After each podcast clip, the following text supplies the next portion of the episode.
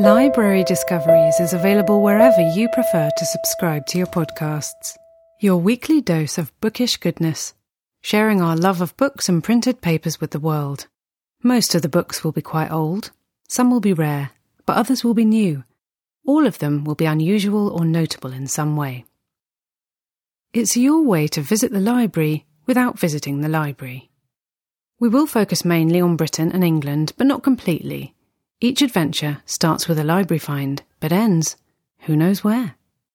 Join us in the library with the roaring fire and the leather chairs. Cigars optional.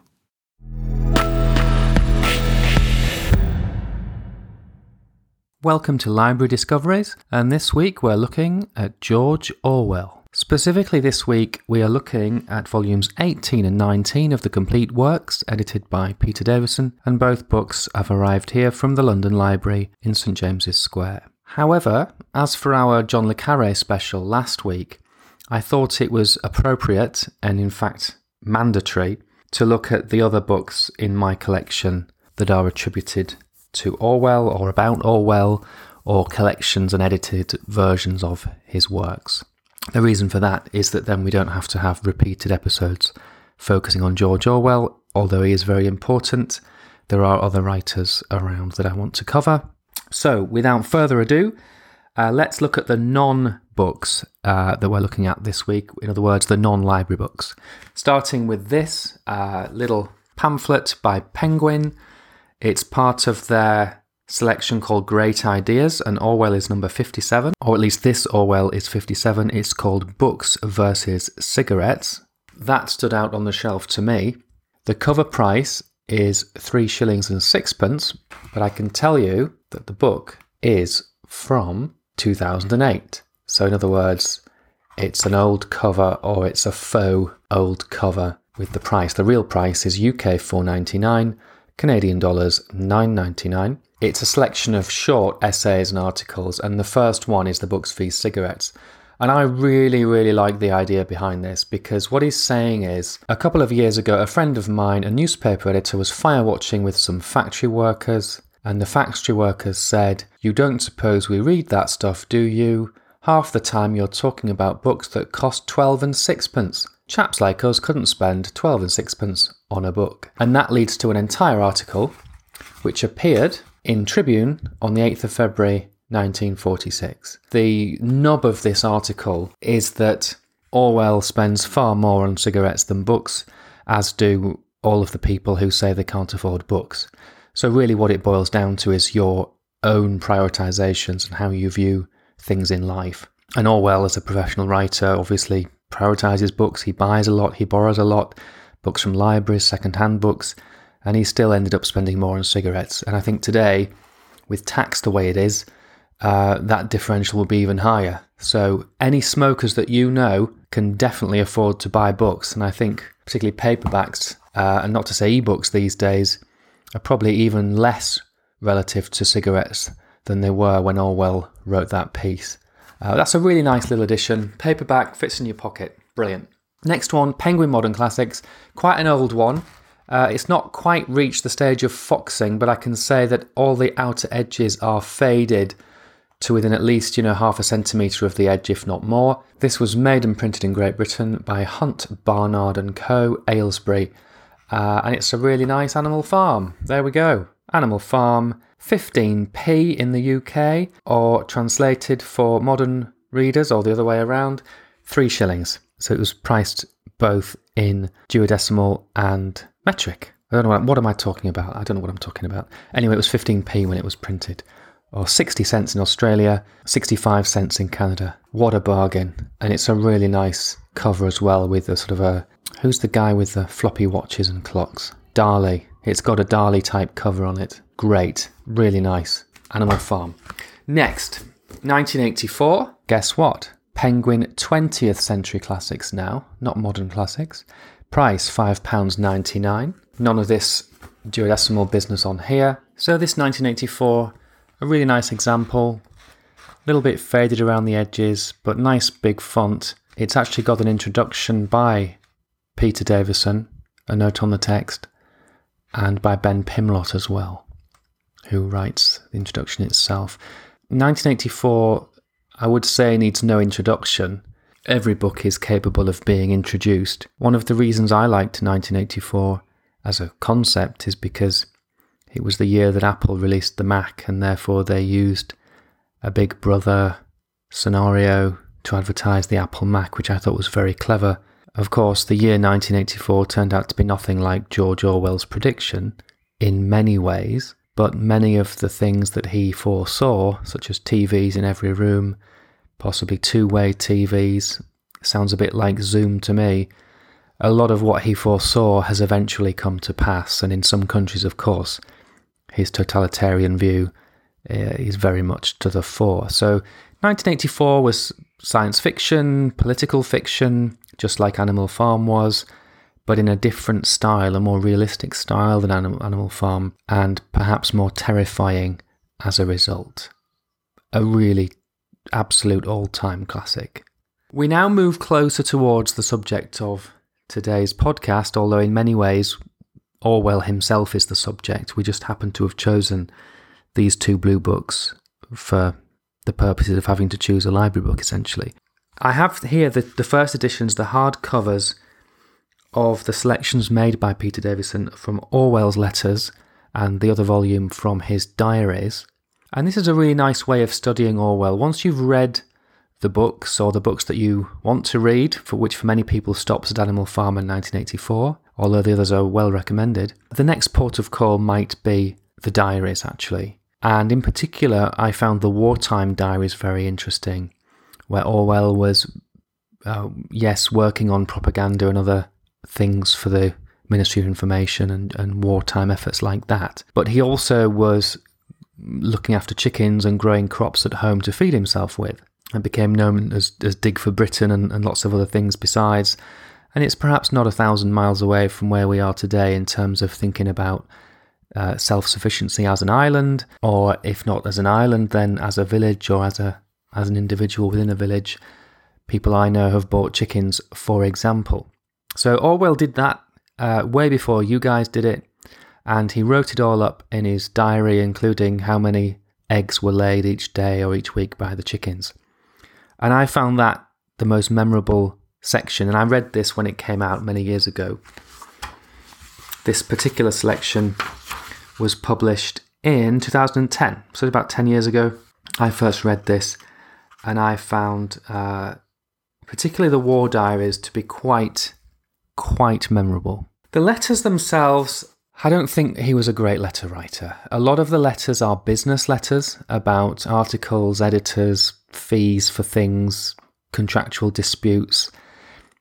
They're pretty boring, although for a potential, somebody who wants to be a writer, they do provide an interesting insight into life. Even for somebody who we can now consider to be an all-time great, life was not easy or simple for Orwell in a business sense. And of course, the letters also, there are sad times in the letters. People seem to put more of their lives into letters then, whereas now they'd be in emails or hidden away in text messages and not really visible to the biographer in a same way, in an easy way. So the letters are either boring or they are somewhat difficult to parse, in the sense that you don't know how much is for show and how much is for real. And I do believe that the diaries were personal diaries that were not intended to be consumed, shall we say. So not like a modern celebrity diary might be written with half an hour on publication. I genuinely think Orwell was one of those people, and there were many of them, who simply wrote a diary because they wanted to write a diary. Even though everything else he did was published, they seem honest. And I don't think the letters, all of them, are fully honest. So that's my personal view on the letters and the diaries. If you wanted a recommendation, I would say start with the diaries, and this collection by Davison is as good a place to start as any. It's just the right level of detail for the non-academic reader. And that brings us finally, I'll move closer, that brings us finally to the subject of today. And part of the reason I've delayed this is simply that this is 20 volumes, and it is believed to be as close as possible to get to the complete catalogue of everything Orwell wrote, which has survived. And that's an important thing. A lot of what he wrote was stolen. He was raided when he was abroad by people we believe worked for Russia. Certainly Peter Davison believed that some of Orwell's diaries sit in Moscow in the NKVD archives, which I think is fabulously exciting when you think that the Russians were interested in Orwell to the degree that they would break into his hotel and steal papers and diaries to see what he was thinking about. That's just fabulous for me. And an absolute, underlining of Orwell's stature, even during the later part of his life. So even when he was still alive, he was seen as an absolute anarchist to an extent, an agitator, definitely, a radical. And a lot of the letters and articles are somewhat radical, perhaps why I prefer the diaries. So we get to volumes 18 and 19. These were not picked in an arbitrary fashion. So what happened was, as so often at this point in time, I am, as many of you know, I am reading the Clive James memoirs, all 5 volumes. And I'm about halfway through, but he talks about Orwell, and he talks about Orwell's journalism in particular. And he says, some of this stuff during the war and towards the end of the war, Orwell was writing a lot of journalism, and a lot of it is still great. Even now, today, 70 years later, it's great. So I picked these two, 18 and 19. This covers the years 1946, where the title is Smothered Under Journalism. Not Orwell's title, but indication. And then the last sort of 2 full years of Orwell's life, 47 and 48, It Is What I Think. So more of his deep personal beliefs in journalistic form. And they are every bit as good as Clive James said. And I'm going to be reading from one of the articles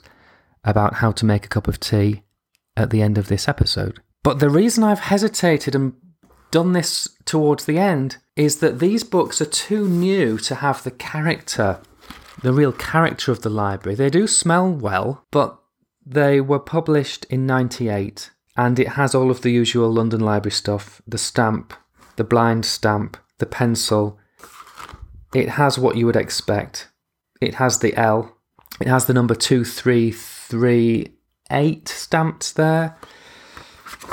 They are the original bindings, which is great, and there's a ribbon to help you keep your page and everything. But since August 98, this one here, volume 18, has been borrowed 21 times, and I'm the 21st. So they are very scholarly, academic, and the other book's about the same number of borrows as well.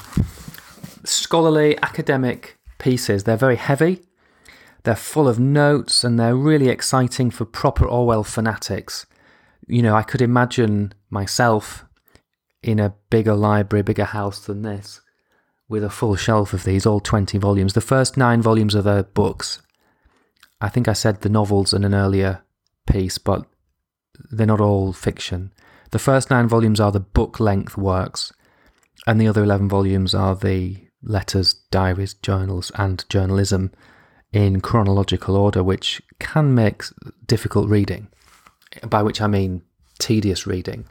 So if you are a generalist who liked the novels but just want a little bit more detail, then go for the diaries or A Life in Letters. They are really well selected, nicely bound, not too heavy, not too detailed. But if you are an absolute completist and a massive Orwell fan, then probably my somewhat idiosyncratic assessment of his works has offended you in some way, for which I apologise. But second of all, you're going to want the full 20. I mean, looking on a shelf, this would take up a full shelf, a good 2 feet of shelf without any question. Each volume's about £30 if you can find them all. And they are fabulous. I have found on Amazon a massive cache in a single volume as a Kindle book of all of the non-fiction for £30. So in other words, you can buy all 11 books, the non-fiction, for the price of one hardback on your Kindle, which weighs nothing. So word to the wise, if you want to read everything, but you have a small budget, get the Kindle version. It's fabulous and absolutely has every single page. It's thousands of pages. So that's Library Discoveries for this week. I just need to hand over to Paul to read out a large selection of the article about tea. Over to you, Paul. This one's called A Nice Cup of Tea, and it appeared as the Saturday essay in the Evening Standard on the 12th of January, 1946. If you look up tea in the first cookery book that comes to hand, you will probably find that it is unmentioned, or at most you will find a few lines of sketchy instructions which give no ruling on several of the most important points. This is curious, not only because tea is one of the mainstays of civilization in this country, as well as in Era, Australia and New Zealand, but because the best manner of making it is the subject of violent disputes. When I look through my own recipe for the perfect cup of tea, I find no fewer than 11 outstanding points. On perhaps 2 of them, there would be pretty general agreement, but at least 4 others are acutely controversial. Here are my own 11 rules, every one of which I regard as golden. First of all, one should use Indian or Ceylonese tea. China tea has virtues which are not to be despised nowadays. It is economical and one can drink it without milk, but there is not much stimulation in it. One does not feel wiser, braver, or more optimistic after drinking it. Anyone who uses that comforting phrase, a nice cup of tea, invariably means Indian tea. Secondly, tea should be made in small quantities, that is, in a teapot. Tea out of an urn is always tasteless, while army tea, made in a cauldron, tastes of grease and whitewash. The teapot should be made of china or earthenware. Silver or Britannia ware pots produce inferior tea, and enamel pots are worse. Though curiously enough, a pewter teapot, a rarity nowadays, is not so bad. Thirdly, the pot should be warmed beforehand. This is better done by placing it on the hob rather than by the usual method of swilling it out with hot water. Fourthly, the tea should be strong. For a pot holding a quart, if you are going to fill it nearly to the brim, 6 heaped teaspoons should be about right. In a time of rationing, this is not an ideal that can be realised on every day of the week, but I maintain that 1 strong cup of tea is better than 20 weak ones. All true tea lovers not only like their tea strong, but like it a little stronger with each year that passes, a fact which is recognised in the extra tea ration issued to old age pensioners. And Orwell goes on in this vein for a couple of pages. So fifthly, the tea should be put straight into the pot. Sixthly, one takes the teapot to the kettle and not the other way around to make sure it's literally boiling as you pour. Seventhly, you should stir it or give it a shake, letting it settle. Eighthly, one should drink out of a mug-style cylindrical cup, not a shallow one. Ninthly, you should pour off the cream from the milk so it's not really creamy and sickly. Tenth, pour the tea into the cup first so that you can use the milk to regulate the strength, which is obviously something I agree with, and no sane person would ever dream of putting milk in before tea. And then the last item, number 11, is no sugar. And there we go on. It's fabulous stuff, and it shows the humour of the guy, and it shows that even his, throwaway weekly pieces and occasional pieces were of the finest quality. Really nice piece from George Orwell.